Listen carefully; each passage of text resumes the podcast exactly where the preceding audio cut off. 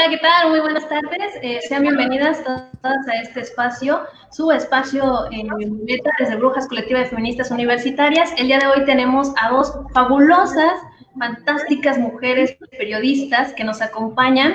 Este, ¿Verdad, Adri? Así es, Esmeralda, pues es un gusto estar otro sábado más aquí con las brujas, con las más de 23 mil brujas que nos siguen en nuestra plataforma. Y pues un honor, como tú decías, estar acompañadas esta tarde de Sandra de los Santos y de Itzel Grajales, que nos van a, a compartir este tema acerca del periodismo con perspectiva de género. Pues bienvenida, Sandra e Itzel. Muy buenas noches. Muchas gracias. gracias por esta invitación. Bueno, pues, ¿qué les parece si empezamos a hablar acerca del tema? Esmeralda, ¿tienes alguna pregunta para alguna de nuestras dos ponentes?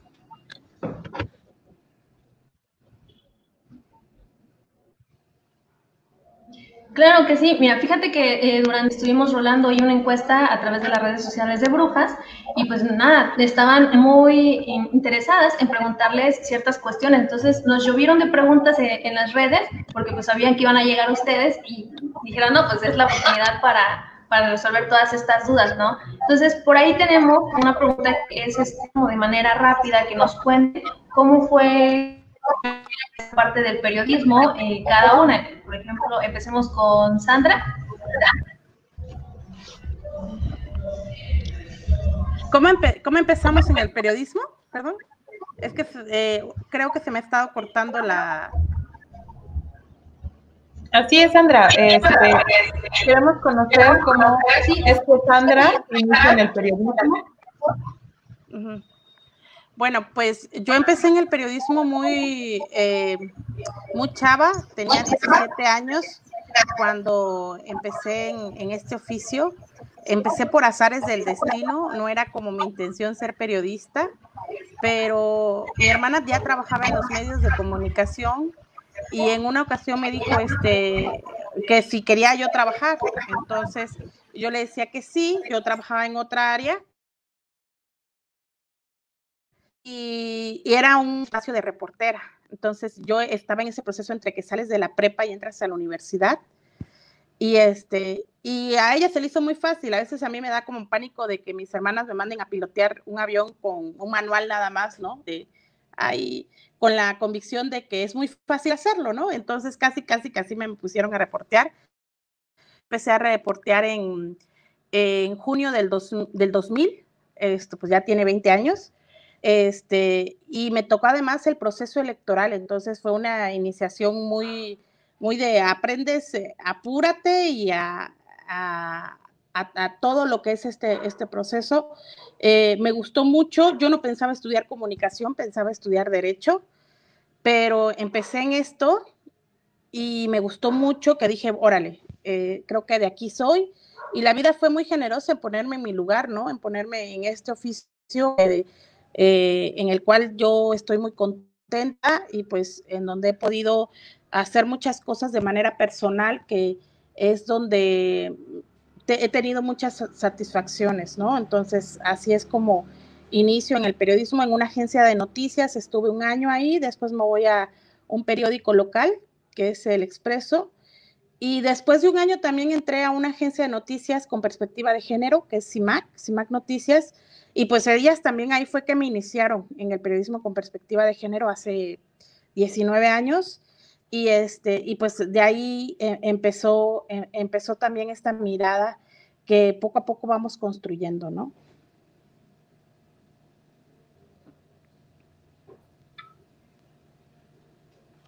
Bueno, pues Itzel, también cuéntanos cómo es que tú incursionas en la parte de perspectiva de género, sobre todo en el periodismo, ¿no? ¿Cómo es que empiezas tu carrera como periodista para que pues todas aquellas que te estamos viendo en esta transmisión podamos conocer más de la carrera de Itzel?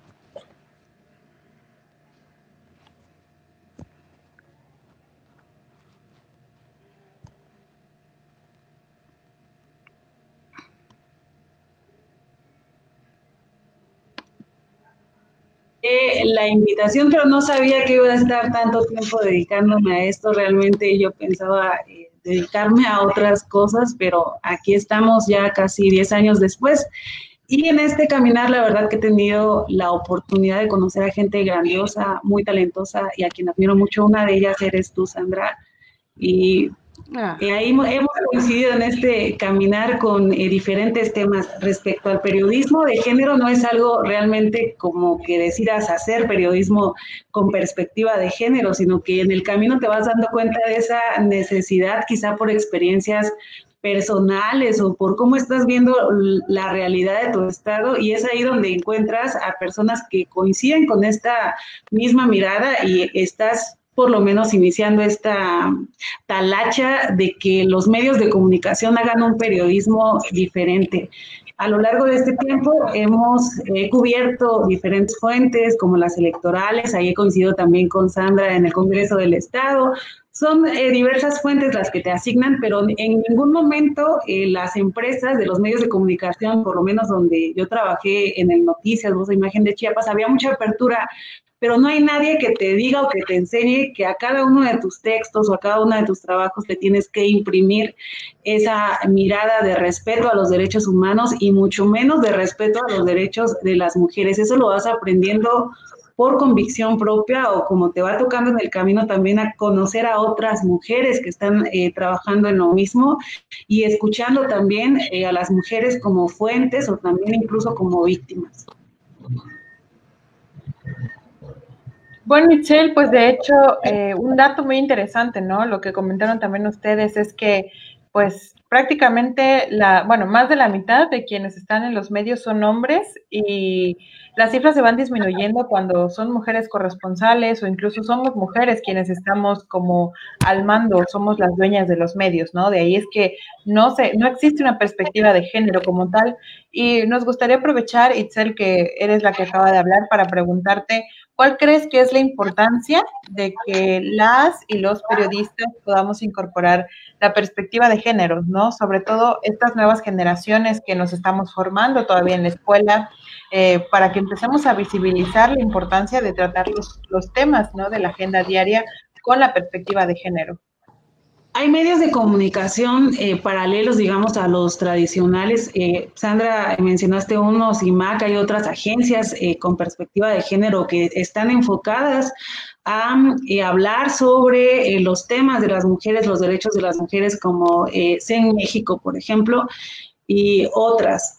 Eh, sin embargo, en los medios comunes, tradicionales, en los diarios que se venden, en, las plazas centrales, en los eh, noticieros que comúnmente vemos, en la radio, no hay esta, em, no hay esta mirada, no, no hay este trabajo de eh, fomentar, de respetar los derechos de las mujeres. Y esto es muy importante porque se los medios de comunicación perpetúan estereotipos y, muchas veces esto repercute en cómo vemos nosotros a las mujeres de nuestra sociedad.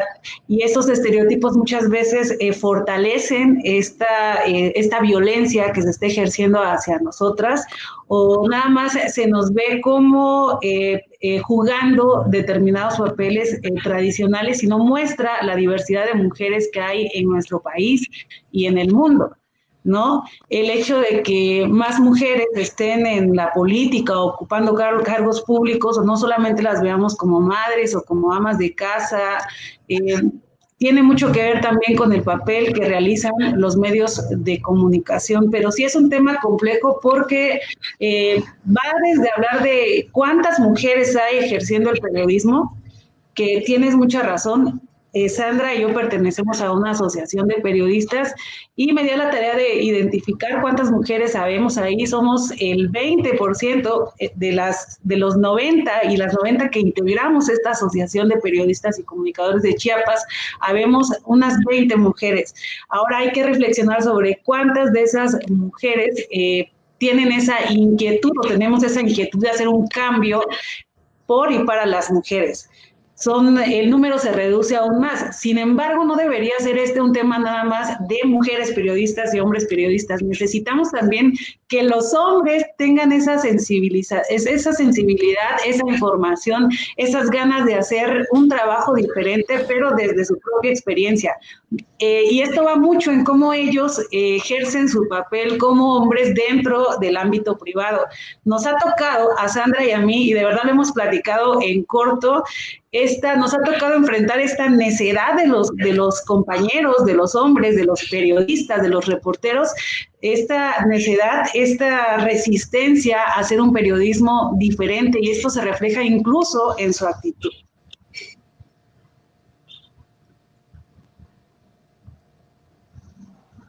No sé si me escuchan.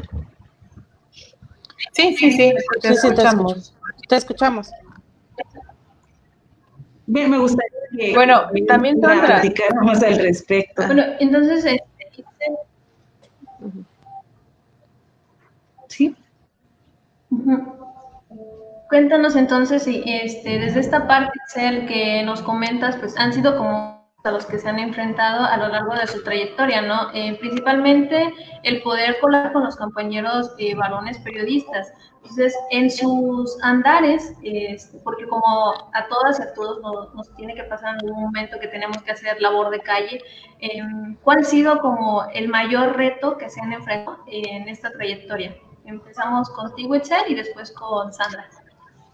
No, yo no hablaría de, de mayores o menores retos. Yo creo que eh, a lo largo de este caminar en el que estás aprendiendo, para empezar, eh, lo que aprendes es a identificar las violencias que tú misma estás sufriendo, la discriminación, porque muchas veces lo naturalizamos y no nos damos cuenta que a veces las fuentes nos tratan diferente a los compañeros, eh, a los reporteros que a las reporteras, ¿no? Lo vimos recientemente en una de las conferencias del secretario de Salud, José Manuel Cruz Castellanos, cómo frecuentemente se refería a las mujeres que asistíamos a estas ruedas de prensa como princesa, eh, tranquila, este, o em, digamos, eh, cosas parecidas como muñequita o tranquila, eh, o, es, digamos, expresiones sexistas que hacen muchas veces servidores públicos hacia las reporteras y que a veces naturalizamos y no nos damos cuenta. Eh, los retos también están en el día a día cuando eh, se trata de, eh, de, un tema relacionado con el feminismo que está tomando tanta fuerza en los últimos años en nuestro estado y en nuestro país. Hay una resistencia de nuestros compañeros y es ahí donde nosotros somos como un pequeño frente. Y digo pequeño por el número de mujeres que a veces nos animamos o tenemos esa valentía de decir no, así no se hacen las cosas o de dar un posicionamiento diferente.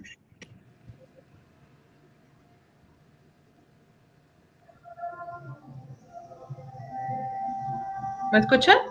No, no es que... Eh, Ok, yo estaba comentando, ahí creo que tenemos unos problemitas técnicos, ¿no? Ya lo comentábamos, estamos en vivo, eh, dependemos totalmente con esos trabajos de la señal, ¿no? Y todas esas conexiones.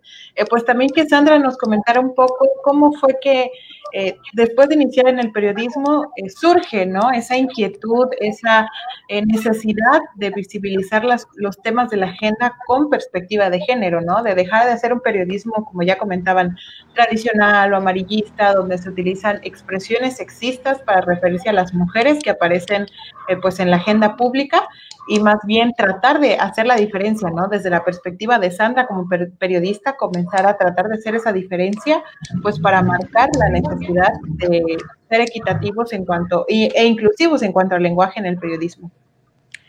Este, pues mi andar ha sido un poco un poco distinto tal vez al que han tenido otras compañeras, sobre todo de las eh, generaciones más, más cercanas, igual creo que como Adriana, como Esmeralda, ¿no? Este, hace 20 años eh, estábamos en, otras, eh, en otro contexto. A mí me toca llegar a CIMAC y por supuesto que uno llega a un momento en el que desde chavita sí te cuestionas cosas y dices, esto no está chido, esto no está parejo, ¿no? en la relación humana te das cuenta que algo no cuadra, ¿no? Y por supuesto que te das cuenta porque además eres ese grupo que te estás viendo perjudicado con esa cosa que no cuadra, ¿no? Pero pues eh, no es que te metas como a, teorizar o algo, ¿no? O no tienes esa cercanía, o no todas lo tenemos.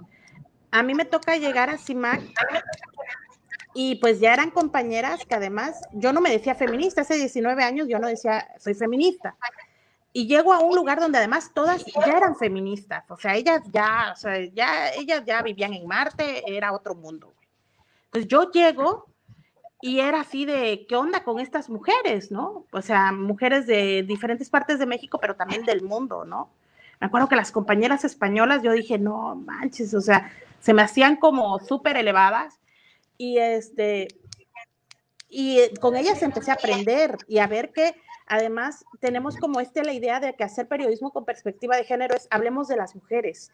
Y sí y no. Y es periodismo con perspectiva de género es hablar de cualquier tema con una perspectiva de género y ver que hay formas en la cual la gente vive la migración y la viven diferente la migración los hombres que las mujeres. Y regularmente esa forma diferente que la, viven las personas es desigual y tiene que ver como con el orden que está viendo en el mundo, ¿no? En este orden eh, eh, patriarcal que existe, ¿no? Que favorece al sexo masculino. Entonces, esa mirada es llevarla a todos lados. Yo, eh, yo crecí como en una etapa donde surgían las secciones para mujeres. Entonces, te decían, ah, bueno, tú que te gusta este tema, vete con tu sección. Y tú decías, Nel, yo no quiero una sección, yo quiero el periódico, yo quiero el noticiario completo. Pero ¿a qué me refiero cuando te digo quiero esto? Es que todas las notas, así hables de finanzas, de migración, de desplazamiento forzado, de salud, que vaya con esa mirada, ¿no? Y yo sé que muchas veces nosotras, y creo que esto está pasando mucho ahora, que las compañeras periodistas estamos teniendo como medios en donde le estamos cantando al coro, y le estamos siguiendo hablando a las mismas que ya están concientizadas. Y es, yo creo que por ahí no es el camino. Creo que sí, a veces yo misma estoy en una revista cultural feminista en Eduana, estoy en CIMAC, que es un poco como cantarle al coro y donde yo llego muy suave y todo está chido y no pasa nada, yo sé que mis temas van, pero por ejemplo he estado también en medios tradicionales y también me tocó dirigir un medio en el cual yo tenía que convencer a mis compañeros que esta debería de ser la mirada. Y no solamente una nota en el día, no, es todas las notas todos los días. Entonces, eh, como posicionarnos también en todos los temas y en todos los medios, y en los medios tradicionales también, ¿no? Eh, yo quisiera contestar algo que, que le preguntaba Esmeralda a Aitzel sobre como qué es el reto que, se, que nos atrevemos. A mí en lo personal, yo creo que hay un reto que nos enfrentamos todas y todos los periodistas y es la precarización laboral, o sea, la cuestión económica, pero también en esto pasa por un asunto de género. Las mujeres dejamos más rápido el periodismo. ¿Por qué? Porque las reglas del periodismo son reglas patriarcales la maternidad no combina con el periodismo. Entonces, muchas compañeras, ah, sobre todo de mi generación, me ha tocado que amaban el oficio, periodistas buenísimas, pero que cuando se embarazaron y empezaron a maternar, tuvieron que dejar este oficio, que además luego en la escuela, espero que ya no pase, al menos yo trato de ya no hacerlo con mis alumnas y alumnos, te venden una historia del periodista, que el periodista debe de ser Jesucristo, güey. Sacrificarse toda la vida, y entre más te sacrificas y entre más te entregas por la noticia y entre más sufres, eres más chingón o más chingona. Y o sea, eso no pasa, eso no debería de pasar, porque aparte esa es una idea patriarcal. Y entre más pones el cuerpo, ¿no? Y entre yo cubrí cinco operativos, pues yo cubrí diez y mira, aquí están mis heridas de guerra. Y Nel, o sea, no debe de pasar eso. Esas son reglas patriarcales de qué tan valiente soy. Y entonces, una, además, en este país en donde matan periodistas, pues uno, una ya tiene que quitarse ese chip y no debe de reproducirlo, porque además son reglas masculinas y en donde una no quiere entrar, porque además una deja huérfanos, una tiene que mantener familia y una pues le da por no querer morir, pues.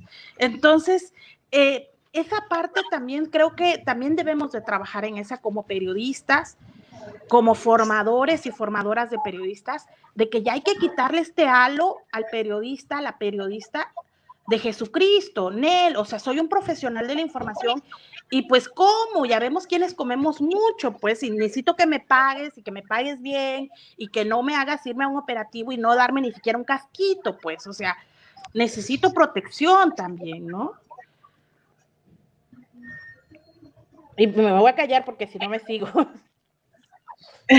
no, Sandra, pues es importante, ¿no? Gracias por también eh, darnos la, la, respuesta a esta pregunta. Creo que Meme ahí si nos puedes leer los comentarios de las chicas que nos están escribiendo, que nos están viendo a través de este webinar, para que pues estemos interactuando, ¿no? También con las compañeras. Claro que sí, Adri. No, muchas gracias, la verdad. Es, me gusta esta, esta forma de, que se están soltando, están expresando. La verdad es un espacio eh, seguro.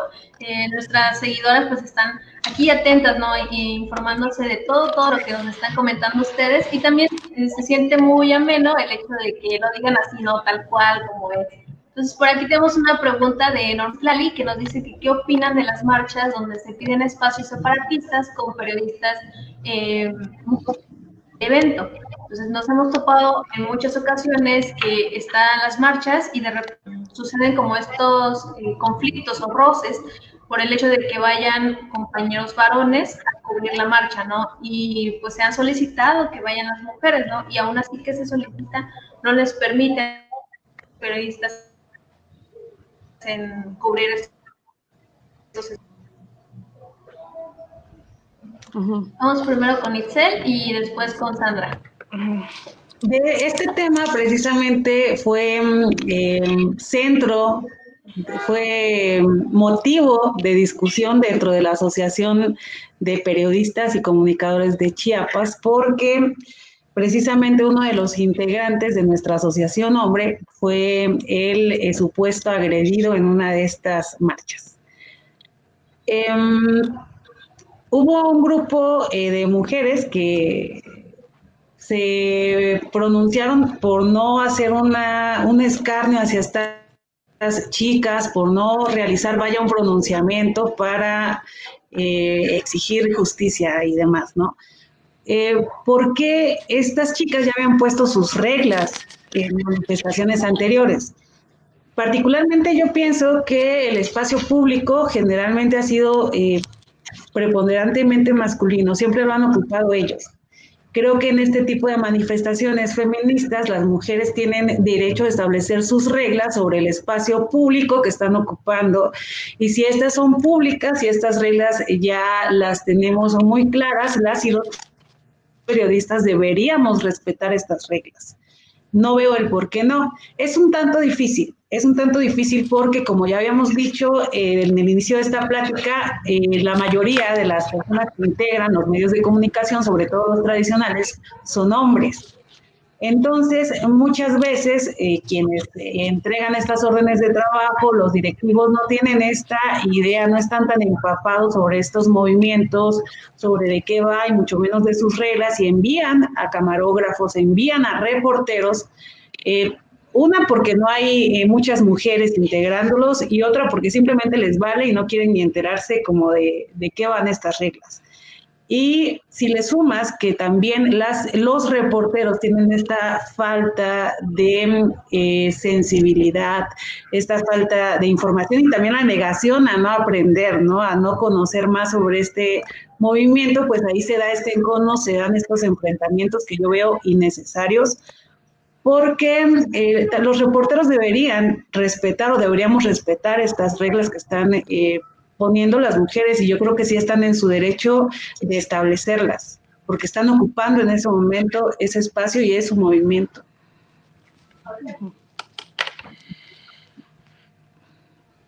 Sandra, te escuchamos, por favor, que nos comentes qué piensas acerca pues, de, de, esta petición ¿no? separatista, de que sean mujeres quienes vayan a cubrir las marchas feministas para evitar este tipo de situaciones como comentaba Itzel. Caray, después de esto, este, voy a quedar mal con las compañeras feministas y voy a quedar con, mal con el gremio y me voy a quedar en medio por lo que voy a decir, porque creo que nos hace falta mucho dialogar a ambos y a ambas. Eh, ahora sí que voy a ir por partes. Una, algo es claro, y es que tenemos que tener claro que las y los periodistas no venimos de Marte.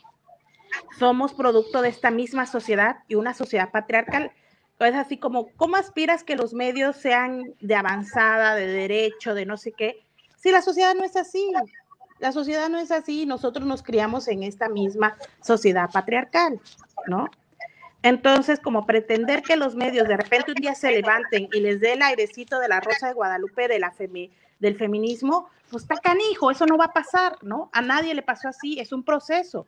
Yo conozco compañeros, compañeras que hace cinco años tenían un discurso y que ahora tienen otro, y qué chido, qué bueno, ¿no? Eh, pero eh, nos hace falta mucho. Y creo que nos hace también mucho, hace falta esta parte del diálogo. Una en el que las marchas y esta cuestión sea muy reiterada de parte de quienes convocan, de decir, esta marcha es separatista.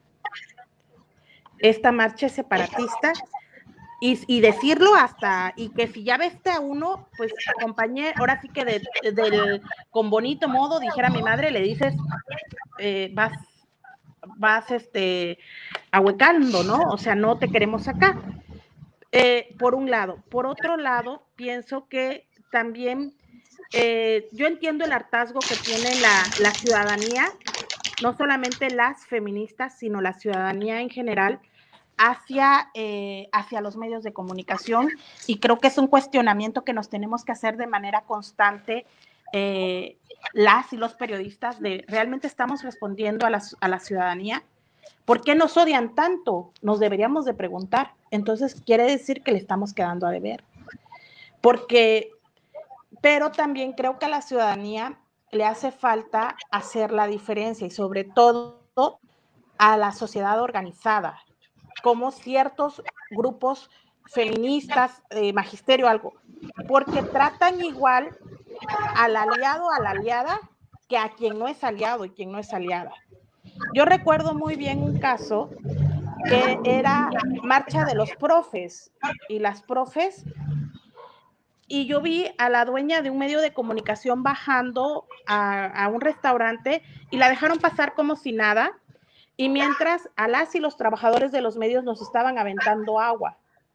Y realmente eran los empresarios que ni siquiera ubican, no les dicen nada. Y al final del día, quienes estamos poniendo el cuerpo en la, al cubrir la nota somos las y los reporteros. Entonces, este, no, eh, creo que ahí también hace falta como ubicar a las personas aliadas en los medios. O sea, decir, tengo que hacer la diferencia. Y luego también eh, es algo difícil porque a veces a mí me sorprende cómo personas que están en el movimiento terminan compartiendo información de los medios que son sexistas o tienen prácticas sexistas. Entonces yo siempre digo, abracen a sus aliados, a sus aliadas, ubiquen esos medios y hay que hacer equipo con estos, con, con estas eh, periodistas, con estos periodistas, ¿no? Literal, no somos todos y todas lo mismo, ¿no? Entonces, eh, yo por ahí creo que nos hace falta mucho dialogar, dialogar a, ambos grupos y pues habemos, y claro, por supuesto que hay compañeros periodistas y compañeras también, porque al final del día esto, la cuestión patriarcal atraviesa tanto a hombres como a mujeres, que ni aunque tomen 10 talleres, ni 50 cursos, pues, este, les cae el 20 de lo que va, ¿no?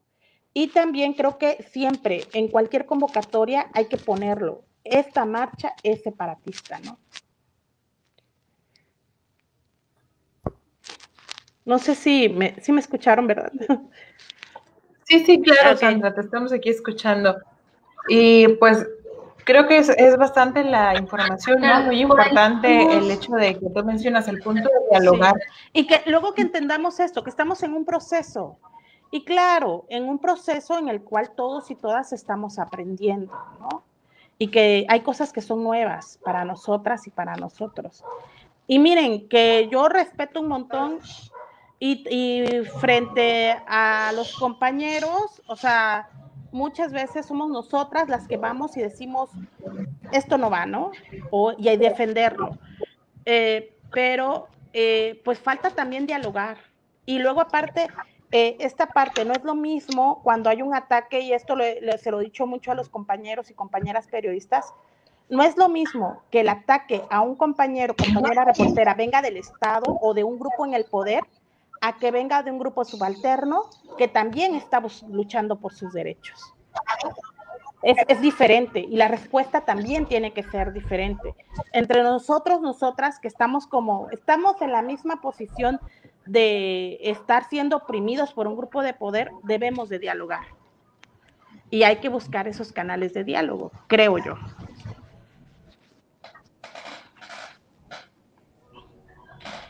Claro, y pues también en cuenta también que estas acciones van a ir hacia el progreso, ¿no?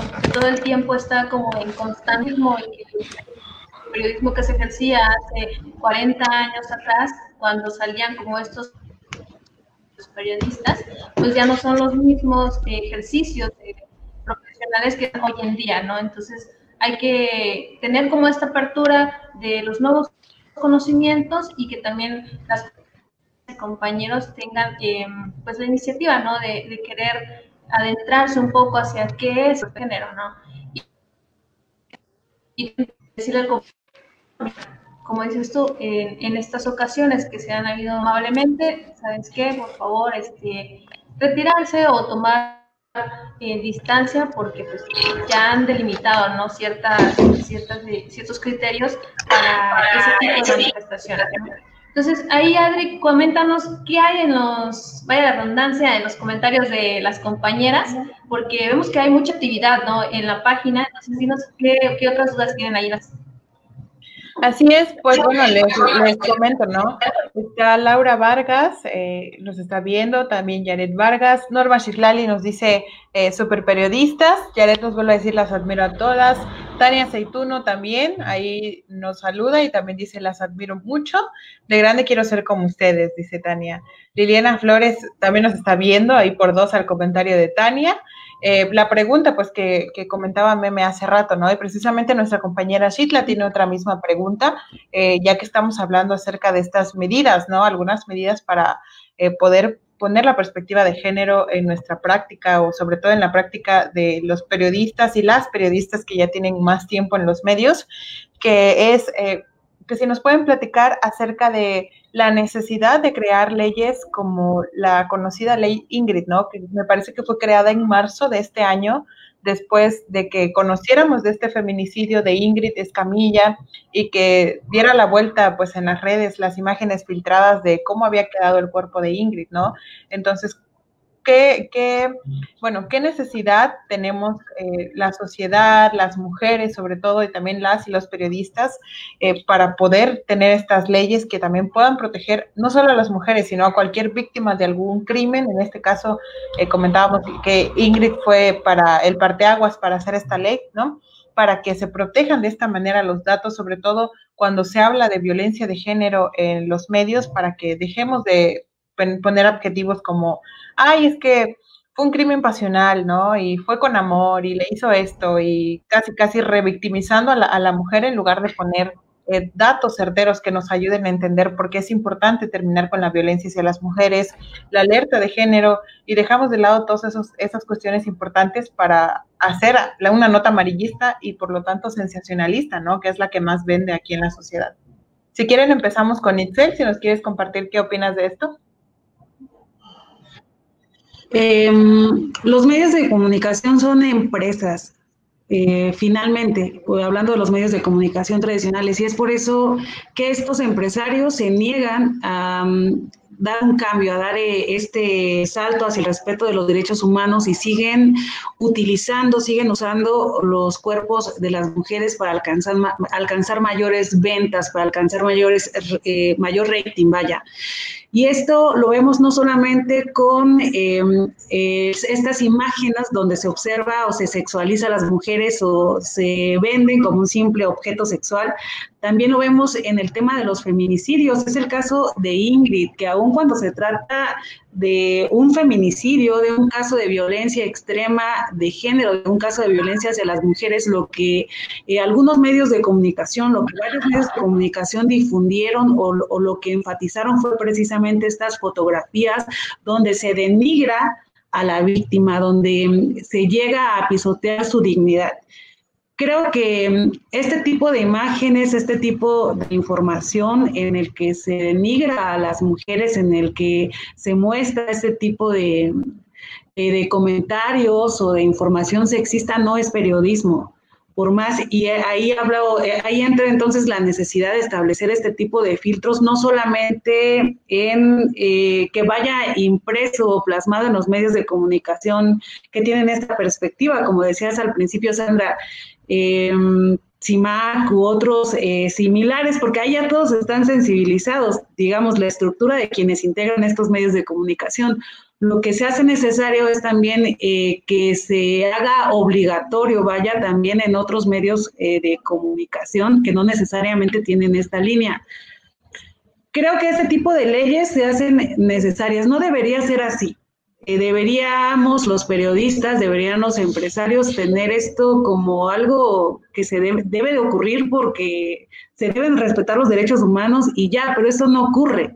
¿Por qué? Porque se hace del periodismo un negocio. Entonces se hace necesario este tipo de leyes. Yo estaría a favor de que este tipo de legislaciones eh, sean eh, vigentes o se hagan vigentes a nivel nacional para que así los medios de comunicación entiendan que se deben de respetar los derechos de las mujeres, eh, incluyendo este tipo de informaciones.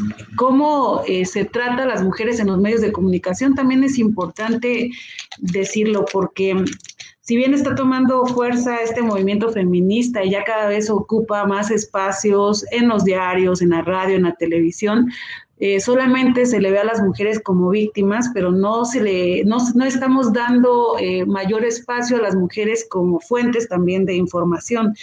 Em, y eso podría también cambiar un poco las cosas.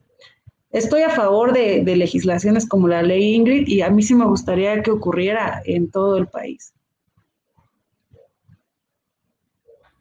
Gracias, Isel. Eh, pues Sandra, ¿no? Ahora conocer tu perspectiva de eh, saber por qué tú también desde tu labor de periodista, estos años que llevas ejerciendo, ¿por qué crees que es importante que se hagan este tipo de leyes, ¿no? Que protejan eh, pues la integridad, sobre todo de las mujeres, sabiendo que nuestro estado es un estado con alerta de violencia de género también y que pues vivimos en una sociedad machista, ¿no? Donde, como ya comentaba Itzel, el cuerpo de la mujer, en cualquiera de las notas que sea, es lo que vende en los medios.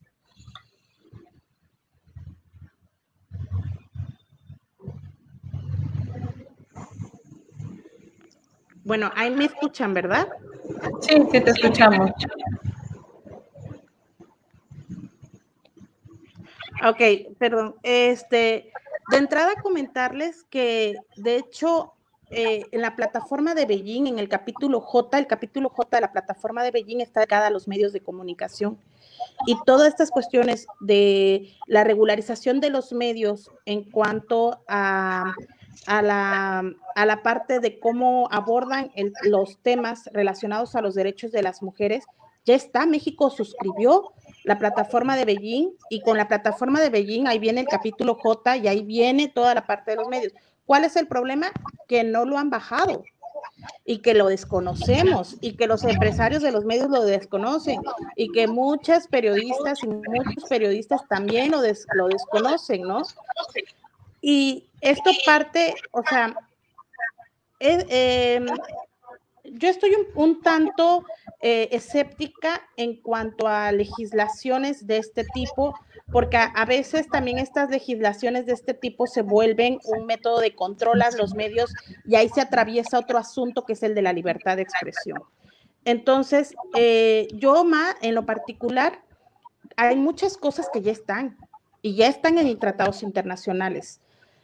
¿Cuáles cosas es de que sí necesitamos que las personas tomadoras de decisiones tomen decisiones sobre esto y que nosotras necesitamos empujar? La ciudadanía necesita empujar.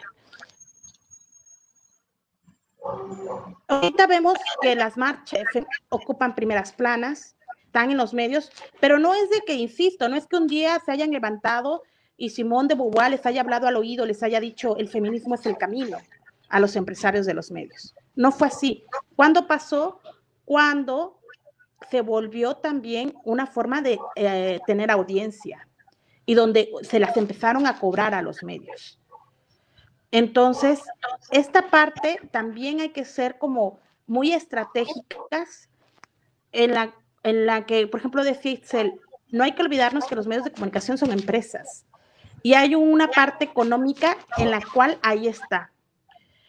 Eh, yo se los he dicho muchas veces a las diputadas cuando nos han invitado a hablar y yo les he dicho, pues yo no sé de qué se quejan cuando dicen hay violencia política de género, cuando ustedes tienen las herramientas para, eh, para regular eso. ¿De qué viven los medios de comunicación? Principalmente de la publicidad gubernamental.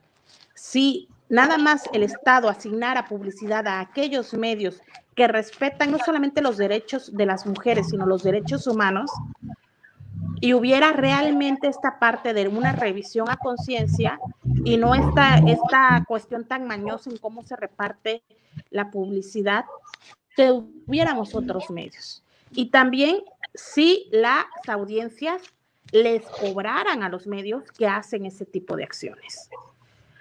O sea, si tú ves que hay un, medio de comunicación X que pone ahí y que pone a la imagen descuartizada y que pone al lado a la mujer desnuda, pues hay que escrachearlos, pues. Y hay que, hay que decir, eso no lo queremos. O sea, hay que dejar de ser una audiencia que apática, una audiencia que nada más es receptora. No, ya no podemos ser esa audiencia. Tenemos que cambiar también como audiencia, ¿no? Y porque esa, en tanto cambia la audiencia, cambian también las formas de hacer periodismo, ¿no? Y también entender cuál es el lenguaje que tienen los empresarios de los medios de comunicación. Entonces, eh, hace 20 años, yo recuerdo muy bien que era de todos los días pelearme con, con editores, editoras, con directores, era así de, güey, ahí vas, ¿no? Ahí vas con tus mujeres, ¿no? Y cosas así. Y este, y ahorita ya no, porque ahorita hay audiencia y ya te ves mal, o sea, ya no puedes hacer ciertas cosas porque ya te ves mal, ¿no? Entonces, esa parte hay, este, hay que trabajarla, pues. A veces, muchas veces nos ponemos mucho a pensar en qué necesita hacer el otro para que esto cambie. Y creo que también debemos de preguntarnos qué necesito hacer yo para que esto cambie. ¿Qué tipo de acciones sí puedo controlar y sí puedo cambiar? Y creo que como audiencia podemos cambiar a los medios de comunicación. Si estamos esperando que un día este, de la nada ellos se den cuenta y digan, sí, nos hemos pasado de lanza, hemos violado los derechos de las mujeres todo este tiempo. No, eso no jamás va a pasar. O sea, ellos lo van a entender cuando las audiencias también se lo cobren, ¿no? Y creo que también, perdón, creo que eso también pasa por un asunto de más allá de las leyes. Las leyes sirven, por supuesto, yo soy una convencida de ello, pero creo que también hay algo que podemos no esperar. Y es qué puedo hacer yo para que cambie esto, ¿no?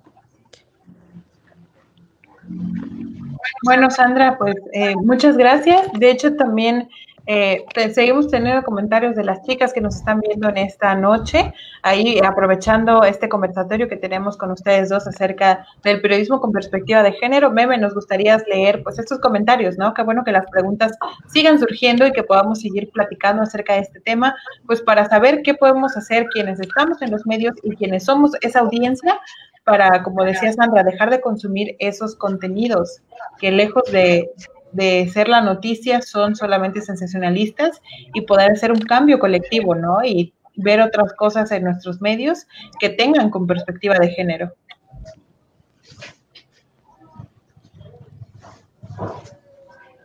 Claro, chicas, totalmente.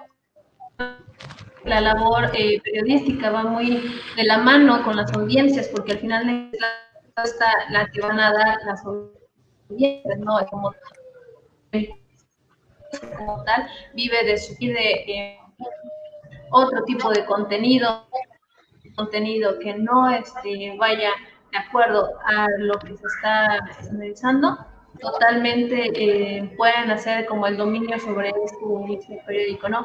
Y aquí tenemos muchas dudas desde la parte de su labor em, como periodistas, ¿no? Desde la parte interna, porque como dices tú, nos han vendido mucho esta ideología de ser como Cristo, ¿no? De estar sacrificando y todo, pero también existen como dentro de la labor periodística como mujer, que es el estar, nos preguntan Diana Flores cómo portear como mujer en ambiente machista. me imagino que más de una ocasión de su trayectoria le sucedió esto, ¿no? Cuéntanos eh, tu experiencia. Ya había eh, comentado más o menos algo eh, al respecto, cómo es esta dinámica casi natural e interiorizada en la que a veces no nos damos cuenta que estamos siendo tratadas de manera distinta, ¿no?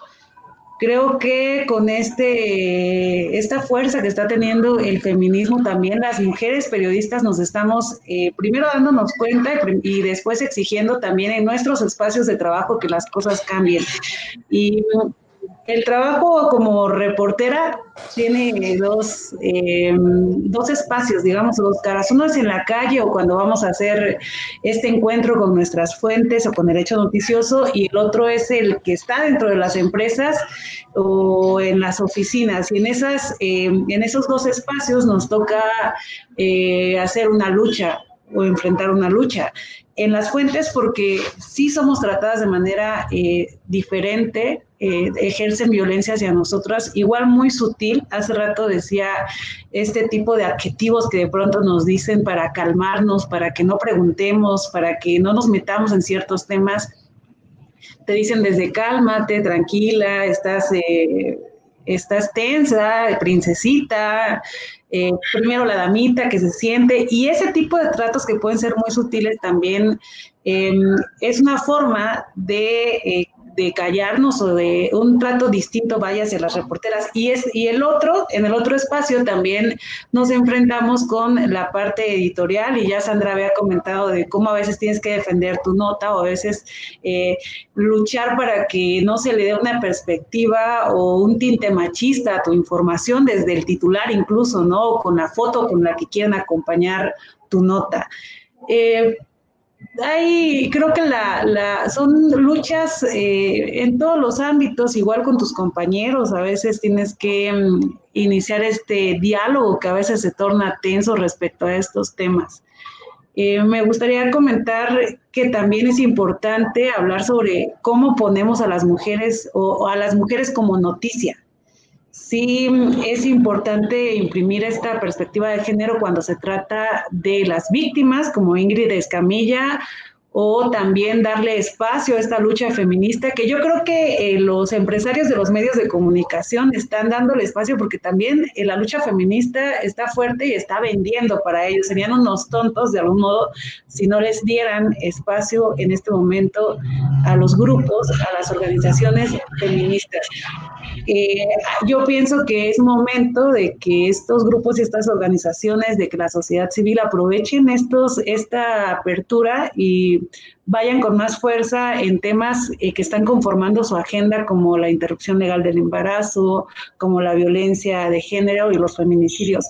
Pero también es importante que como periodistas em, le demos más voz a las mujeres. No sé si han hecho una revisión, pero em, si hacemos como eh, un promedio de cuántas veces entrevistamos a mujeres respecto a hombres en temas de ciencia, de, tecnología, de política, etcétera, siempre nos vamos como muy rápido a buscar fuentes masculinas y eso también es importante porque cambia la forma en que vemos a las mujeres en nuestra sociedad. Y si revisamos los diarios o si revisamos los contenidos de los noticieros, vemos que hay más hombres hablando que mujeres y sería muy importante también colocar a, eh, a las mujeres en sus diferentes roles, no solamente como víctimas, sino como también como personas que pueden tomar decisiones o que tienen opiniones importantes sobre determinados temas. Pues muchas gracias, Itzel, eh, para, por comentarnos esto, ¿no? Es importante también eh, para nosotras que nos compartan eh, cuáles son algunas recomendaciones básicas, ¿no? Para ejercer el periodismo desde una perspectiva de género, ¿no? ¿Cómo podemos empezar? quizás tanto quienes están en los medios tradicionales o ya tienen muchísimo tiempo haciendo el periodismo, como quienes nos estamos enfocando apenas en ello, quienes están eh, formándose en las aulas para ser futuros periodistas. Entonces, ¿qué recomendaciones nos podrían dar, eh, empezando con Sandra, acerca del periodismo con enfoque de género para que lo podamos ir aplicando en nuestro día a día? Eh, sí, este, nada más me, me, me sacó esta cosa este, y ya no pude contestar una pregunta que en lo personal este, sí me hace mucho ruido de lo que comentaban, ¿no? De la cuestión que se ha vivido como, como mujeres en, al, interior, ¿no? Este, creo que Itzel lo comentaba, ya no pude escuchar Itzel, perdón, este, que hay como dos momentos de lo que vives en las redacciones de los medios y lo que vives con las fuentes de información. Nosotros vimos lo que pasó con lo de Me periodistas y vimos cómo esto también, y por lo que hemos estado eh, luchando mucho eh, a nivel nacional, a nivel internacional inclusive, este, y es esto, ¿no? Cómo deben de haber redacciones libres de acoso sexual, libres de violencia hacia las mujeres. Y creo que ese sí es un trabajo en el cual tenemos que empujarle un montón, ¿no? Este, porque, por ejemplo, muchas, y para nosotras como periodistas es profundamente doloroso, como desde aceptar que, se sufre este tipo de violencia y que este tipo de violencia muchas veces es de parte de compañeros a los cuales uno estima y que uno quiere. Entonces, y que a veces dices tú, pues caray, muchas veces leímos historias en el mito Periodistas que era así de, ah, a este güey que yo lo leía a diario, acá. porque luego pueden ser bien izquierdosos y bien, este, eh, bien empáticos en algunos temas, pero no en nosotros, ¿no? o no en su práctica. Entonces, eh, yo creo que ese es un trabajo que tenemos que empujar mucho y es como tener protocolos de actuación para la cuestión del acoso o, la, esta cuestión de vivir una cuestión eh, cero violencia en las redacciones. Y otra cosa es con las fuentes de información. Las fuentes de información, por supuesto, que hay una constante eh, que nos chamaquitean, o sea, nos chamaquitean y nos chamaquitean y aparte hay una carga sexista, ¿no? Eh, yo les puedo contar una ocasión, este, no voy a decir el nombre, porque no voy a decir el nombre de muchos, para que no se parezca como personal, ¿no? Pero hubo un presidente de la mesa directiva que en una ocasión yo lo estaba entrevistando hace como un par de años y me agarra el brazo, pero aparte me agarra el brazo, o sea, bastante este, fuerte, y me dice, no, Sandrita. Y yo, a ver, espérate, caray. A mí no me andes sandriteando. Sandrita me dicen mis amigos, güey. O sea, tú no le dices a un compañero reportero, no Marquito, no Paquito, ¿no? O sea, es como, hay una carga ahí. Este, infantilizante. claro, e, e infantilizante, mala onda, sexista totalmente, ¿no? Entonces, a veces hasta una dice, ¿será que le digo a este güey o qué, qué, qué, qué procede, ¿no? Pero pues sí toca, toca decirle, ¿eh? este, yo al finalizar ya después es cuando te hacen algo y dices tú, no, te lo tengo que decir o lo voy a tener acá trabado en, en mi corazón y mejor, y me tuve que regresar a decirle, eh, por favor, eh, Sandrita me dicen mis amigos, y usted y yo no somos amigos, usted es mi fuente de información. Seguramente el tipo dirá lo que quiera, pero es como una forma también de ir este, viendo y las fuentes de información, ir entendiendo eh, cómo, por ejemplo, Excel nos ha pasado mucho, inclusive en grupo, que cuando nuestros trabajos o algo, o cuando quieren hablar bien, lo que nos dicen, qué guapas, qué guapas periodistas. O sea, ¿qué onda, güey? O sea, no estoy acá en un concurso de belleza, ¿no? Habla de mi trabajo, ¿no? O inclusive también esta parte de que cuando nos ofenden como periodistas, nos ofenden desde la vida privada. Se meten con nuestra vida privada. O sea, las agresiones atraviesan nuestra vida privada, ¿no? Y lamentablemente lo vemos hasta en los casos que han asesinado compañeras periodistas, ¿no? Atraviesa por un asunto de la vida privada. Por una parte quería comentarles esto, eh, perdón por, por este, regresarme, y eh, hablaban como de tips y cuestiones como de para entrarle al periodismo con perspectiva de género. Una, yo, estoy en contra del término periodismo con perspectiva de género, pero yo sé por qué lo usamos. Porque decimos periodismo con perspectiva de género para que, o con visión de género, porque ellos, inclusive a compañeras eh, feministas, se los digo, los, lo usa uno porque ese término como que luego a la gente no le resulta tan chocante, pero realmente lo que buscamos, al menos en lo personal lo busco, es un periodismo antipatriarcal. Estamos, no, estamos peleando por un periodismo antipatriarcal. Y esta parte de decir, a ver, ¿qué es hacer un periodismo? Es un periodismo que vaya en contra de esta estructura establecida donde los hombres han sido eternamente los beneficiados. En cuanto al término, podemos seguirle diciendo estratégicamente periodismo con visión de género, porque así no nos ven tan Este, pero este periodismo es entender esto, que desde todo lo que nosotras cubrimos, y cualquier persona cubre, es verlo desde la cuestión de decir cómo lo viven los hombres y cómo lo viven las mujeres. Y cómo lo viven las mujeres que son niñas, que son de la tercera edad, que tienen acceso a recursos económicos, que no tienen acceso, pero además así debe ser el periodismo, o sea, no es una cuestión de que estemos descubriendo el hilo negro de la vida. El problema con el periodismo es que eternamente a quien le ponemos la grabadora enfrente es a quien tiene el poder y ya hay que dejarle, hay que dejar de, de que las narrativas la ponga el grupo en el poder. Las narrativas las tenemos que construir desde abajo y ponerle la grabadora a la ciudadanía y a los grupos que han estado también siendo oprimidos. Pero también creo, hay algo que una periodista que yo quiero mucho y estimo mucho y que la admiro, Alma Guillermo Prieto, dice mucho que los géneros periodísticos no están solamente al servicio de las malas noticias, y a veces es muy cansado estar cubriendo eternamente eh, como el, el, feminicidio, la mujer agredida. No, también hay que contar las buenas historias, las historias de resiliencia, las historias donde las mujeres estamos eh, en, tomando decisión y contar esas buenas historias. Y usar también esta parte, ¿no? Los géneros periodísticos también están a favor y están para que luego pareciera que estamos cargadas de, mala onda, ¿no? Hay que hablar del autocuidado, del cuidado colectivo, del autocuidado que tenemos que tener también nosotras en nuestro trabajo como periodistas, en el cuidado colectivo que tenemos que tener las mujeres periodistas y hay que organizarnos también. Pero bueno, creo que me salió un poco de lo que, de la cuestión de los tips. Yo les recomendaría, hay manuales, hay el, el manual precisamente, eh, el, manual de no discriminación y no sexista de CIMAC, que además está libre, lo pueden, eh, este, lo pueden consultar, cualquier persona lo puede consultar, se lo pueden echar, está el choncho, pero eh, otra cosa, uno aprende un montón de dialogar con Excel.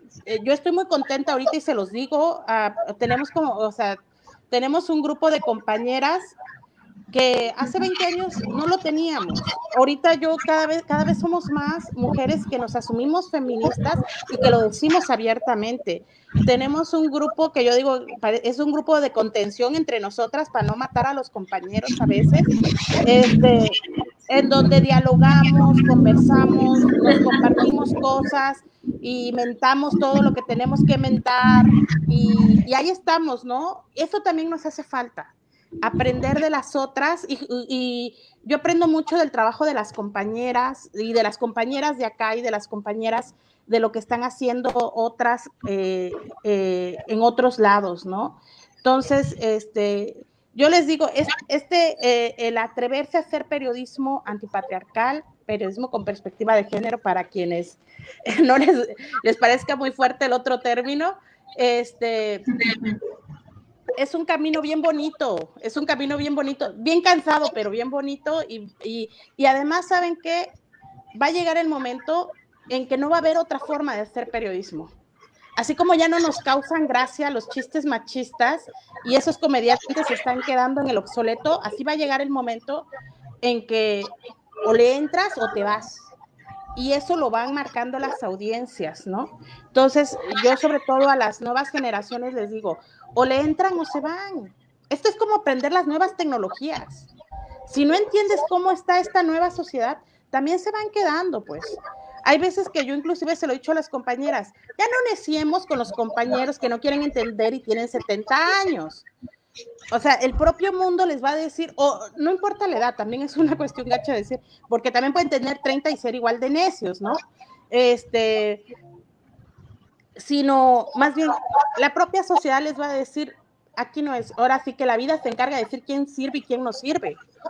Y entonces, pues también la vida misma te va diciendo, ¿no? Y las audiencias, pero eso sí necesitamos audiencias más críticas, más participativas y seguir empujando, seguir empujando, ¿no?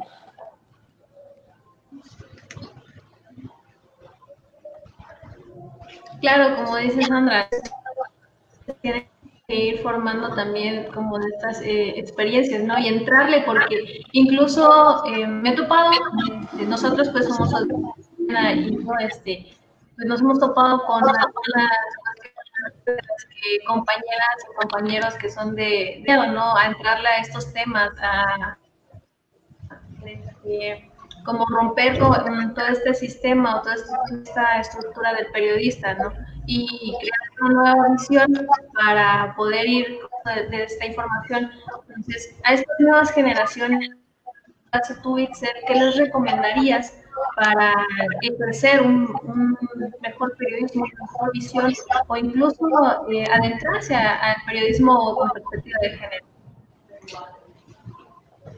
Yo creo que pese a todo el panorama que les describimos hace un momento respecto a los retos que enfrentamos en la calle, en las redacciones, a pesar del contenido sexista, denigrante que aún sigue prevaleciendo en los medios de comunicación tradicionales y peor aún, también en las redes sociales, en los medios digitales todavía está esta, este contenido violento, grosero, sexista hacia las mujeres. A pesar de todo eso hay esperanza a mí me dio muchísimo gusto que el 8 de marzo eh, hayamos convocado a nuestras compañeras reporteras, periodistas a marchar, ya no solamente a, cubrir la nota como siempre nos toca, sino a ser parte también, eh, a ser protagonistas de esta marcha, a formar un bloque. Y la verdad me sorprendió mucho, no sé si a ti, Sandra, pero que se haya sumado, se hayan sumado tantas reporteras a este bloque. Éramos eh, no sé, como 50 reporteras y eso para nosotros es mucho porque nunca nos habíamos organizado de esta forma para también gritar, para pedir un alto a la violencia, incluso nos organizamos con playeras y todo, y eso a mí me dio mucho ánimo porque cada vez somos más mujeres que estamos conscientes de la necesidad no solo de un periodismo distinto, sino de una sociedad distinta y queremos no solo que lo escuchen eh, en nuestro trabajo, sino también alzando la voz, eh, siendo parte también de la sociedad que ya está cansada. Em, creo que eh, hacen falta más mujeres periodistas y ojalá que otras más jóvenes también le entren a, este oficio, a esta, a esta profesión que es apasionante. Y, pero también considero que eh, hace falta que como periodistas y también las nuevas generaciones tengan conciencia de cuál va a ser su agenda, ¿no? sí eh, voy a ejercer el periodismo, pero voy a darle voz a los eh, sectores desprotegidos o las minorías, a la diversidad sexual, a las mujeres, a las niñas, a las indígenas. Y ahora hay que marcar una agenda sobre cómo, eh, cómo darles voz o cómo voy a hacer este periodismo para que tengan, eh, para que sean escuchadas estas voces.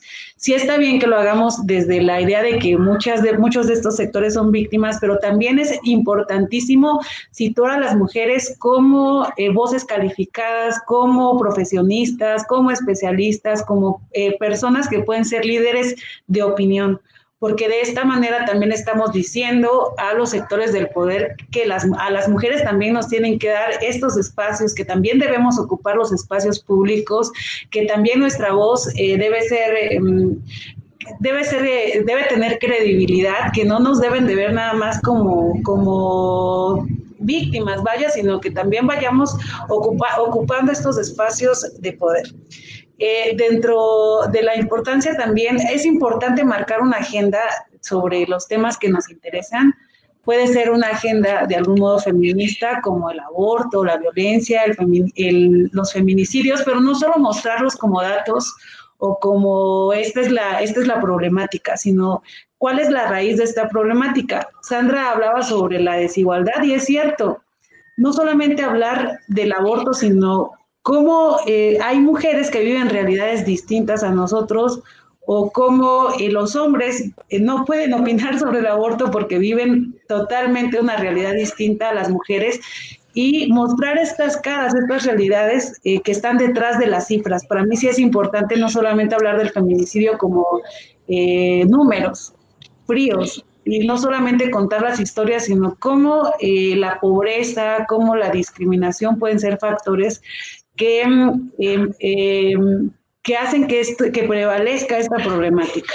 Em, a mí sí me, me, parece que hay un panorama esperanzador porque cada vez somos más las mujeres que nos estamos organizando incluso. Y yo ahí sí, eh, no sé, Sandra, si tú estás eh, de acuerdo, pero creo que hace falta un monitoreo de todo esto de lo que estamos hablando, pero en los medios locales, porque sí se ha hecho en otros... Eh, quizá a nivel nacional o en otros países, pero no hay un monitoreo o no hay una, un panorama, digamos, con datos eh, que se base en una revisión de, qué, de cómo se está haciendo el periodismo en, en nuestra entidad y qué tanta perspectiva de género tiene.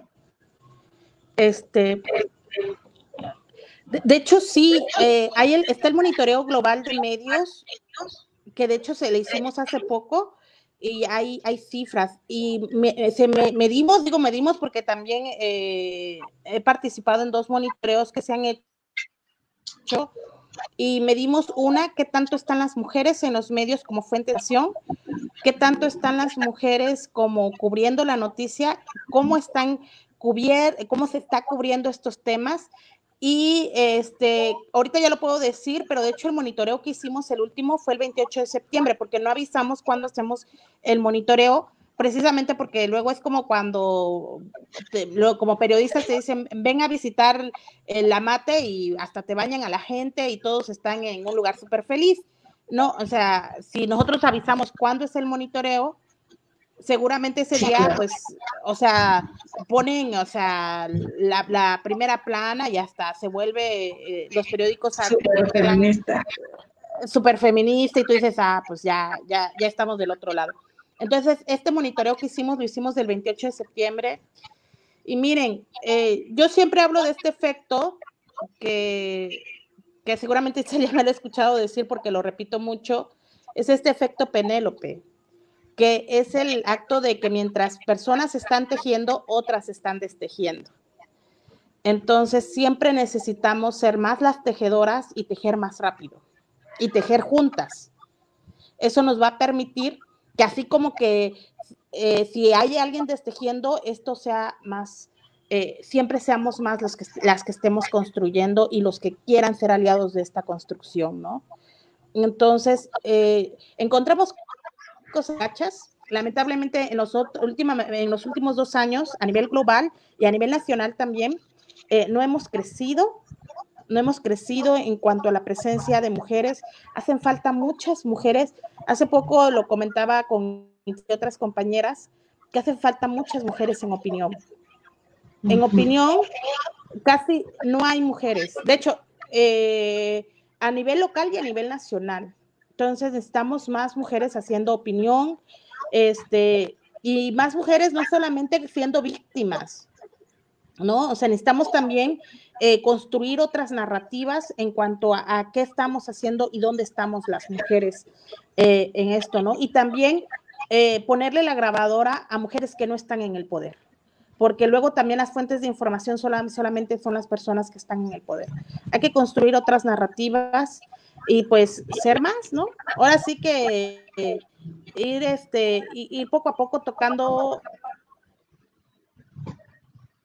en serio que esto eh, hace años era imposible, inclusive hace 10 años era difícil y ahorita estamos viviendo otra realidad y yo estoy muy contenta, aunque aparece, hay veces que te dan unos bajones. A mí el 28 de septiembre leí dos notas que les juro que yo dije, ¿en serio todavía lo escriben? Este, y me, me, dolió mucho, pero luego también veía otras cosas, ¿no? Y creo que así es este efecto, ¿no? Es este efecto de que mientras unos estamos avanzando, hay otros que, pues, quieren que esto no, no suceda, ¿no?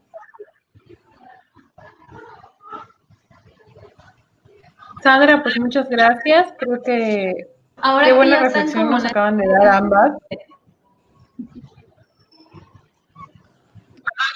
Perdón, Meme, te escuchamos.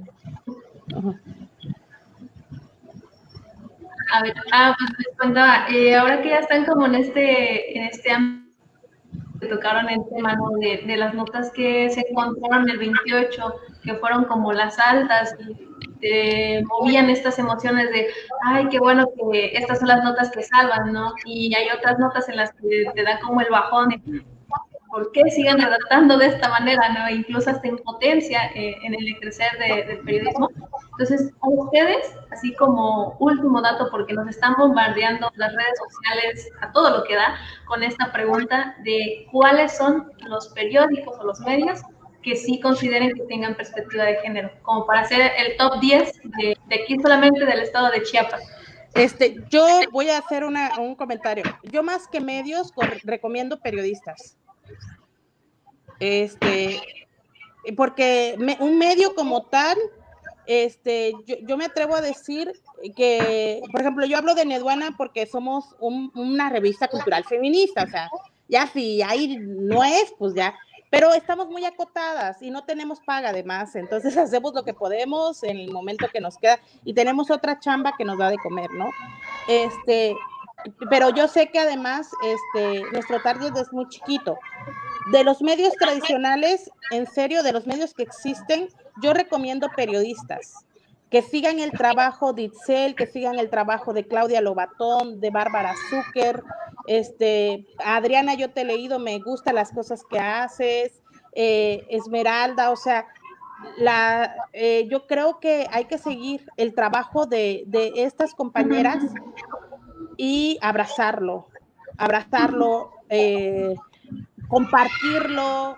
Este, yo a veces en serio que agarro coraje porque veo a las compañeras compartiendo notas que digo yo, es en serio, y de ahí pues, o sea, no, o sea, ahora sí que entre, entre nosotras, pues sí, o sea, yo, yo más que medios recomiendo periodistas y compañeras periodistas acá en Chiapas, hablo de ellas, seguramente hay otras que no las he ubicado, eh, a, Annalise Leite, a este Lucero que ha estado trabajando en este tema y que ahí se han sumado, eh, Lucero Natarén, perdón, a Itzel, a Bárbara, a Claudia. Carla Gómez en cultura también, porque en todos los ámbitos. Carla, Gómez también, no sé, Itzel, quién más que, perdón si se me va una compañera. Yo creo que, hay muchas compañeras que están eh, eh, de algún modo em, imprimiendo esta mirada feminista en su trabajo. Muchas de ellas marcharon y en mayor o menor medida también ya lo están incorporando porque se trata de una deconstrucción. Ah, o sea, no somos como de la noche a la mañana ya feministas al 100%, sino que vas aprendiendo en el camino y a lo mejor cometías errores ayer y, y eras machista en tu contenido, pero con el tiempo vas cambiando y vas mejorando. Eh, hay muchas, muchas compañeras, Tania Selvas, Lizeth Coello. Claro. Muchas compañeras, Gabriela Coutinho, que están haciendo este trabajo y es como el, aplicar el filtro, ¿no? Porque no necesariamente tienes que eh, hablar de feminicidios o de aborto para eh, tener perspectiva de género. Como ya decías, la idea es que en cualquier tema del que tú estés escribiendo o hables, haya, eh, se aplique este filtro para no cometer una violación a los derechos humanos con nuestra pluma o con nuestra voz.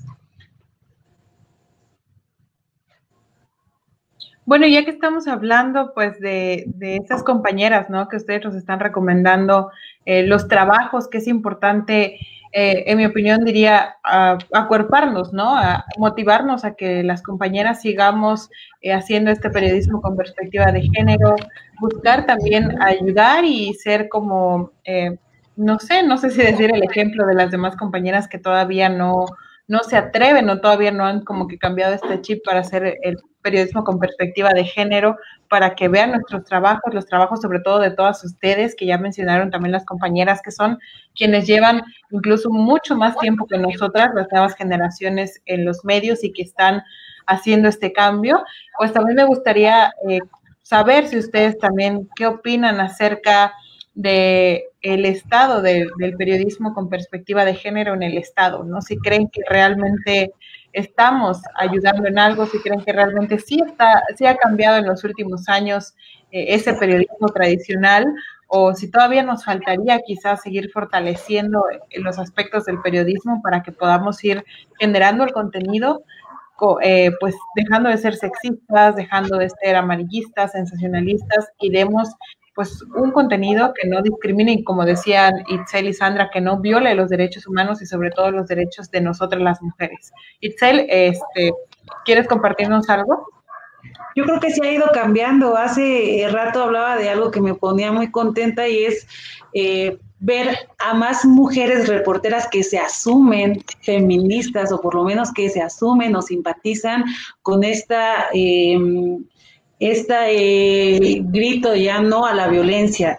ocurrió el 8 de marzo, éramos eh, bastantes, yo le, le calculé unas 50 porque mandé a hacer las playeras y sí, éramos eh, bastantes y me puso muy contenta esa, ese número, esa marcha, porque habla de cada vez más mujeres periodistas conscientes y eso se refleja en los trabajos que hacemos a diario.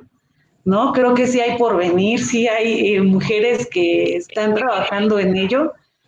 Y eso no ocurría, no sé si me equivoco, Sandra, eh, no ocurría hace 10 años por lo menos hace 10 años yo no recuerdo que estos temas eh, permearan tanto el tema de, eh, del feminismo, el tema de la agenda feminista no permeaba tanto en los medios de comunicación y ahora hay más voz, ahora vemos en las páginas de los diarios, vemos en los medios de comunicación digitales, en los portales de noticias, que hay más notas sobre este tipo eh, de temas, de la lucha feminista sobre todo, y sobre visibilizar esta estos problemas tan graves como los feminicidios. Antes no se oía de esto. Obviamente no se trata del resultado de nuestro, nuestra deconstrucción únicamente o nuestro trabajo como periodistas o de lo que hayamos aprendido, sino que va a la par también de esta agenda que están marcando las organizaciones feministas y nosotros estamos volteando a ver y estamos aprendiendo con ustedes, estamos eh, eh, compartiendo la agenda con ustedes.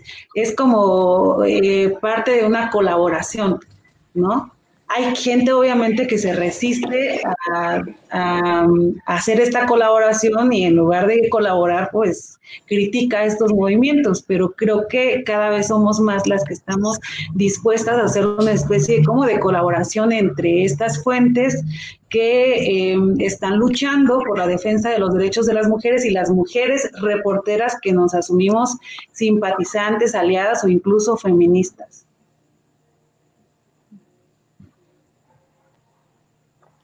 Bueno, Sandra, te escuchamos también, ¿no? ¿Qué, qué opinas acerca pues, de este cambio que se está dando aquí en, el periodismo chiapaneco, ¿no? En cuanto a la perspectiva de género.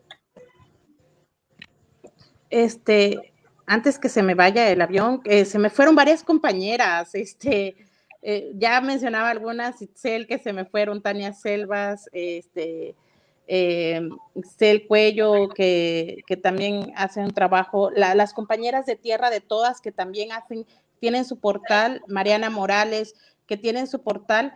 Eh, eh, hablo de las de nivel local, a nivel nacional hay muchas otras compañeras que hacen, y por ejemplo, hay muchas compañeras periodistas, y esto es una realidad, son las mujeres periodistas que están haciendo más investigación y que también están poniendo más en, en la agenda pública los temas de defensa de los derechos humanos. Eso es también algo que, eh, que, hay, que, que hay que destacar mucho. Y también eh, otra cosa, eh, yo creo que seríamos muy ingratas de decir, adivinen que periodismo con perspectiva de género nació en mi generación. Nel, o sea, yo recuerdo que cuando yo llegué, o sea, ya estaba Candelaria Rodríguez, que, que ya tenía mucha sensibilidad con este tema, Leticia Hernández, la directora de Susana Solís.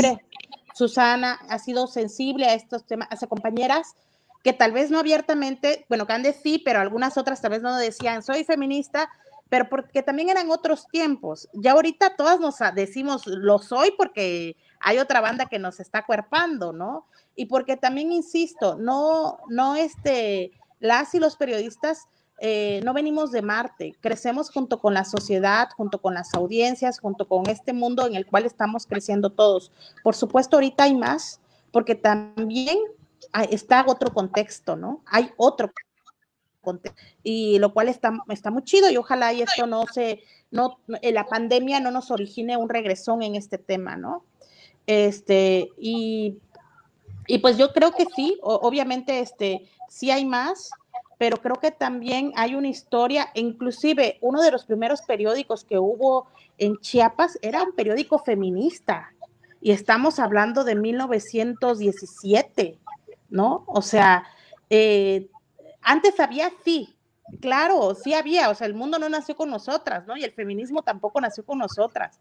Este, y, pero ahorita hay más, sí, es más visible y qué bueno, y hay más que se atreve a decirlo y a decirlo de manera pública porque también hay más redes de apoyo que abrazan esto, ¿no? Y en las redacciones también este tema se permite más porque también hay más audiencia. Los o sea, hay encuestas que los medios independientes, los no tradicionales, quienes más los leen son las mujeres, porque están poniendo estos temas. Los impresos no solamente están desapareciendo porque, eh, eh, no solamente están desapareciendo porque ya nadie quiere papel y todos informan en digital, están desapareciendo también, están perdiendo audiencia porque no cambian su narrativa, ¿no? Entonces, en la medida de que también se cambian narrativas, pues sí, o sea, de que vamos en Chiapas, y yo hago la comparación con otros estados, ¿no? Este, eh, yo he tenido la oportunidad de, eh, yo estoy en una red nacional de mujeres periodistas y platico con las compañeras de otros estados y a veces digo, chale, pobrecitas, están bien solas, pues, que son dos o tres las que están ahí empujando y esto. Y acá yo creo que sí somos más, estamos más, este, organizadas o al menos nos llevamos, sabemos de que nos vemos y nos cerramos el ojo porque sabemos que, que caminamos hacia el mismo lado, ¿no? Y este, lo que decía Itzel, eh, lo de la marcha del 8 de marzo, que empezó con la del 24 de abril, la 24A, que si nos hubieran contado por gremio, creo que fuimos el gremio que más marchó de mujeres, ¿no? Y luego la del 8 de marzo también, o sea, que para mí era así de mi corazón no cabía, porque es el hecho de reconocernos no solamente como la que cubre, porque nosotras siempre andamos cubriendo y diciendo, ay, aquel pobrecito, pobrecita que le va mal. No, chula, a ti también te va mal, a ti como tú también eres una obrera de la pluma que te está yendo mal, ¿no? Reconocerse como persona de derecho y que tiene que pedir sus derechos, ¿no? Y el, el poder también dar un discurso y no solamente ir a grabarlo, ¿no? O sea, esto para, para creo que para muchas de nosotras significó, fue un acto simbólico bien, bien grande, ¿no? Y también está creciendo este número de periodistas o el periodismo con perspectiva de género, de género y habemos más periodistas eh, con esta convicción, pero porque también están naciendo y se están fortaleciendo otros grupos de la sociedad civil, como ustedes, por ejemplo, que nos pusieron la agenda en algún momento, ¿no? Con los tendederos del acoso. Eh, hay otros, eh, y que se enfocan en la, en la atención de los derechos de las, y las violencias de las universitarias, que tanta falta eh, estaba haciendo y hace falta todavía. Pero también hay otros grupos que se están, que nacieron y que se están fortaleciendo, que defienden los derechos políticos de las mujeres, como Repare, ¿no? Y hay otros grupos que están atendiendo a las familias de las víctimas de feminicidio. Y eso también es muy importante, es hacer como este binomio, este empuje de los dos lados, ¿no? Que también haya grupos organizados que nos pongan las agendas y que nos acuerpen de alguna manera. Eh, yo escuché, no sé cuándo te escuché, Sandra, hace algunos años, y hablaba sobre la necesidad de que también la ciudadanía abrace a los periodistas, porque luego nos ven así como que hay los periodistas y ahí nos, nos dejan solos de algún modo, ¿no?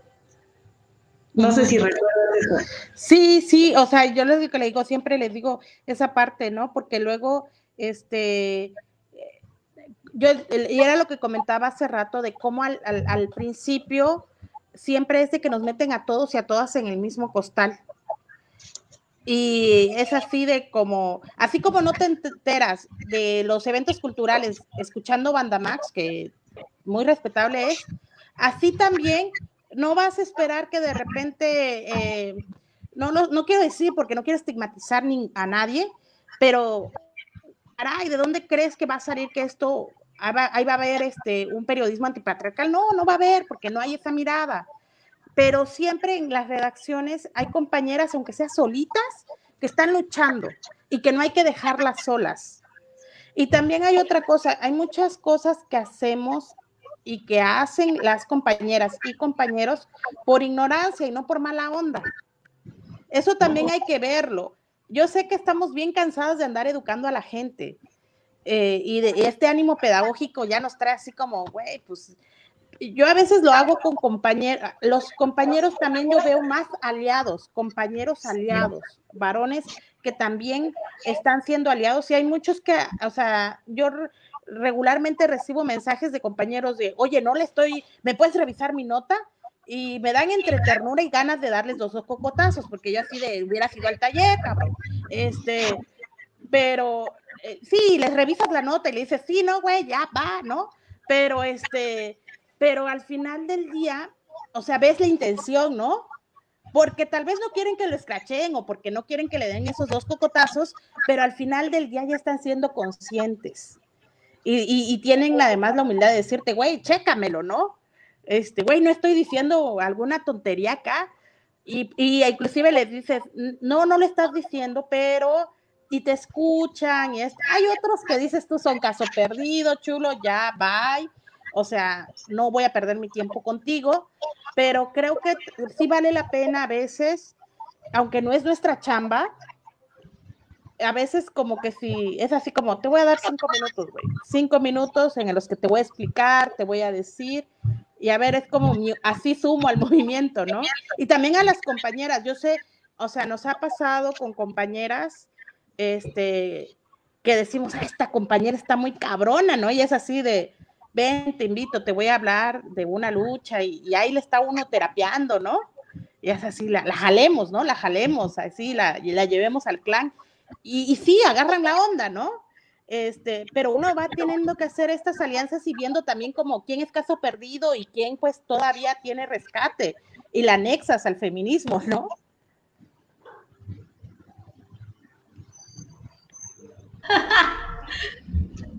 Ay, eso estuvo buenísimo. De verdad que, pues, al final de cuentas, este, creo me atrevo a decirlo, o hablarlo por Adri y por mí, que nosotros vamos aprendiendo, estas nuevas generaciones vamos aprendiendo de ustedes, porque ustedes han sido valientes, han mostrado eh, su talento a través de estas plataformas y yo piedra de demasiado nosotras nos tomemos de valor y digamos, va, jalo, este, yo quiero hacer periodismo con perspectiva de género, porque pues, ustedes son nuestros referentes, ¿no? Y les damos, nos tenemos mucha admiración y al mismo tiempo tratamos de hacer eh, recíproco esto, de que el día de mañana pasado nos digan, Muy bien. Tú este, estás iniciando muy bien. Y así como dicen ustedes, nos van anexando a esta visión feminista. Y bueno, pues informarles que ya vamos cerrando el webinar este, con esta, hora que pues, ha sido bastante amena, bastante eh, relajada información y de muchos datos. Gracias a Sandra de los Santos, a Itzel Viajares por acompañarnos en esta tarde-noche de sábado y pues también a todas nuestras seguidoras, a nuestras 23.809 seguidoras en Facebook que pues están escuchando esta transmisión y también informarles pues a, a través de nuestras redes sociales, si nos pueden hacer favor ahí controles de pasarlas para que las diferentes plataformas que tenemos y pues darles la grandiosa noticia, ¿no? De que ya no solamente estamos en Facebook, eh, también estamos en Spotify, Instagram y pues ahora, Adri, no sé si me ayudas a, a contarles de la nueva plataforma que tenemos para que se sientan tan emocionadas como estamos nosotras. Bueno, pues contarles que también ya estamos en YouTube, ahí eh, transmitiendo los webinars, ya pueden encontrar nuestro material.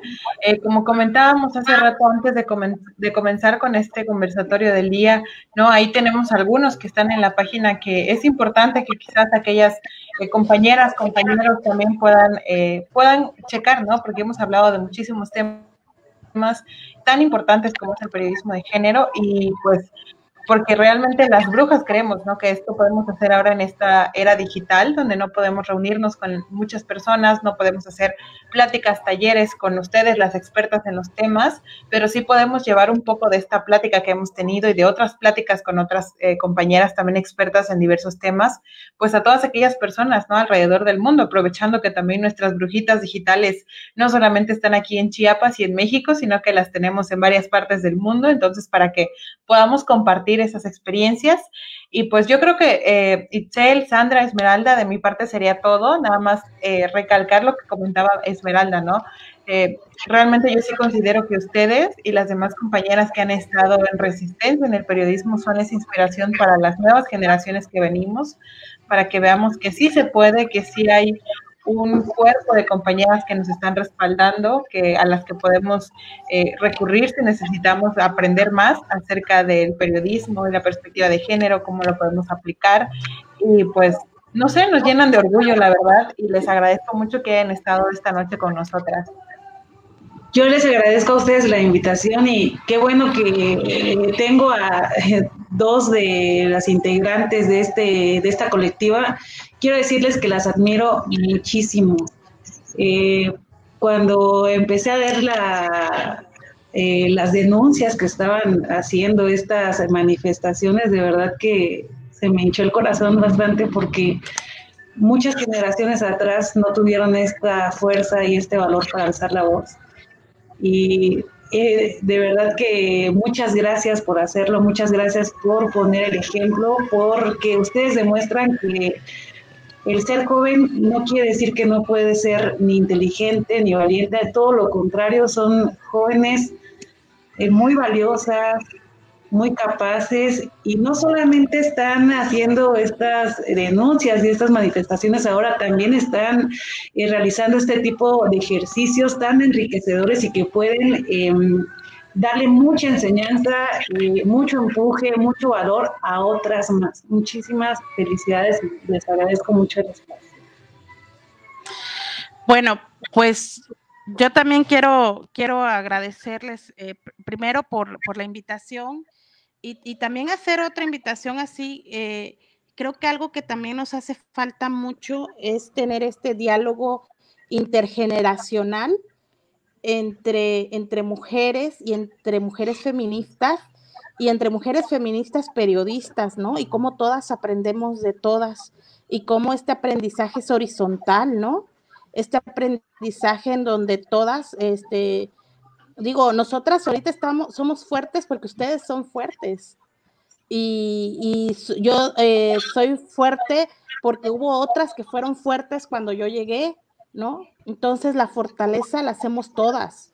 Y nuestra relación tiene que ser así, ¿no? O sea, este rollo vertical es, es un rollo patriarcal que nos tenemos que sacar y que nos tenemos que agradecer que ahora podemos dialogar, abrir puentes y eso, ¿no? Eh, que siempre nos sepamos eh, unas con las otras y que estamos juntas y que podemos a veces no estar de acuerdo en algunas formas o en algunas cosas o inclusive hasta de manera personal con algunas compañeras, pero que al final del día, ahora sí que estemos yendo por diferentes caminos, no quiere decir que no queremos llegar al mismo lado, ¿no? Y estoy segura que queremos llegar al mismo lado y que es en una sociedad, la construcción de una sociedad en donde tengamos las mismas oportunidades todas las personas. Muchas gracias, muchas gracias por la invitación, muchas gracias por la apertura y muchas gracias por la escucha. Bueno, pues gracias a ustedes, también a, las brujas ahí que están al pendiente de la plataforma Esmeralda como compañera y quienes están también ahí en controles técnicos. Y pues a todas esas personas que nos estuvieron siguiendo, nada más para que chequen ahí el dato, tuvimos un alcance con esta transmisión de 2.875 personas, 793 interacciones, 38 reacciones, 35 eh, comentarios y 61 veces compartidos, ¿no? A este, este tema que es tan importante. Así que Muchas gracias por estar ahí al frente de nosotras. También ahí nos preguntan eh, dónde podemos seguir el trabajo de ustedes dos, ¿no? De Itzel y de Sandra, para que nos animemos a, leer eh, cómo es este periodismo con perspectiva de género y podamos hacer esa reflexión, ¿no? Si nuestros textos o lo que estamos consumiendo como sociedad realmente lleva esa perspectiva de género o cómo podríamos hacerle para cambiarla y tener un periodismo eh, más equitativo. Bueno, mis redes sociales, yo estoy en Facebook como Itzel Grajales, en, eh, Twitter como It Grajales y eh, actualmente estoy trabajando como jefa de información en la plataforma del Sur TV, así la encuentran en Facebook. Bueno, este, yo estoy como Sandra de los Santos en Facebook. En Twitter estoy como, me da mucha pena decirlo, pero así estoy. Un día les voy a contar esa historia pero bueno, no será hoy. Estoy como arroba pixita. Este, en Instagram, pues nada más si quieren ver las fotos de mi chucha, estoy como arroba Sandra Chandomí. Este, y soy coordinadora ahora de noticias de Aquí Noticias. Y ahí también escribo en el Aquí Noticias. Y estoy, eh, colaboramos también con el periódico Portavoz. Y estoy con las compañeras, este es un, un proyecto colectivo de la revista Neduana Revista Cultural Feminista en Eduana, pongan Revista en Eduana y ahí este, la, van a encontrar. Y este, soy corresponsal en Chiapas de CIMAC Noticias y tenemos, y ahora, eh, perdón por eh, un comercial, también eh, soy corresponsal en Chiapas de una radio feminista, que es la única radio feminista en, en México que tiene frecuencia, pero que nada más la pueden escuchar en la Ciudad de México, que se llama Radio Violeta y pues ahí también estoy. No crean que hago todo eso diario, este, colabora de manera eh, esporádica en algunos y en algunos sí estoy diario, en el Aquí Noticias estoy de manera diaria, ¿no? Muchas gracias, muchas gracias por la invitación.